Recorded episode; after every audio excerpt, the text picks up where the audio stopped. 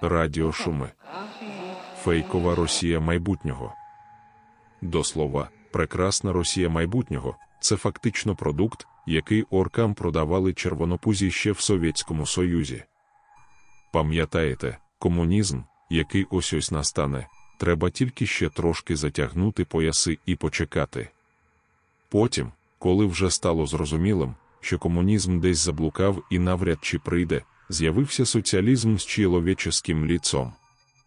Далі перестройка, гласність і звичайна для такого етапу катастрофа.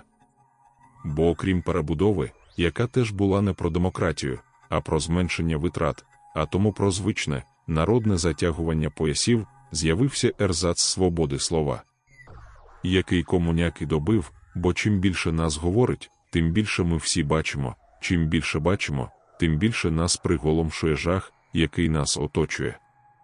Тобто сучасна наноопозиція просто підхопила прапор, що випав із ослаблих рук мальчишів кайдашів. І як це точно підмітив Скрепецький, про факт передачі влади від Нановального, загиблого у боротьбі, на Навальній, яка вже спробувала смак і можливості влади над умами західняків і їхніми грошима. Цариця Пербешечки, поднявши я з землі випавший бутерброд. Тому закиди, що вони, сучасні наноопозиціонери, не пропонують нічого нового і слушні і несправедливі одночасно.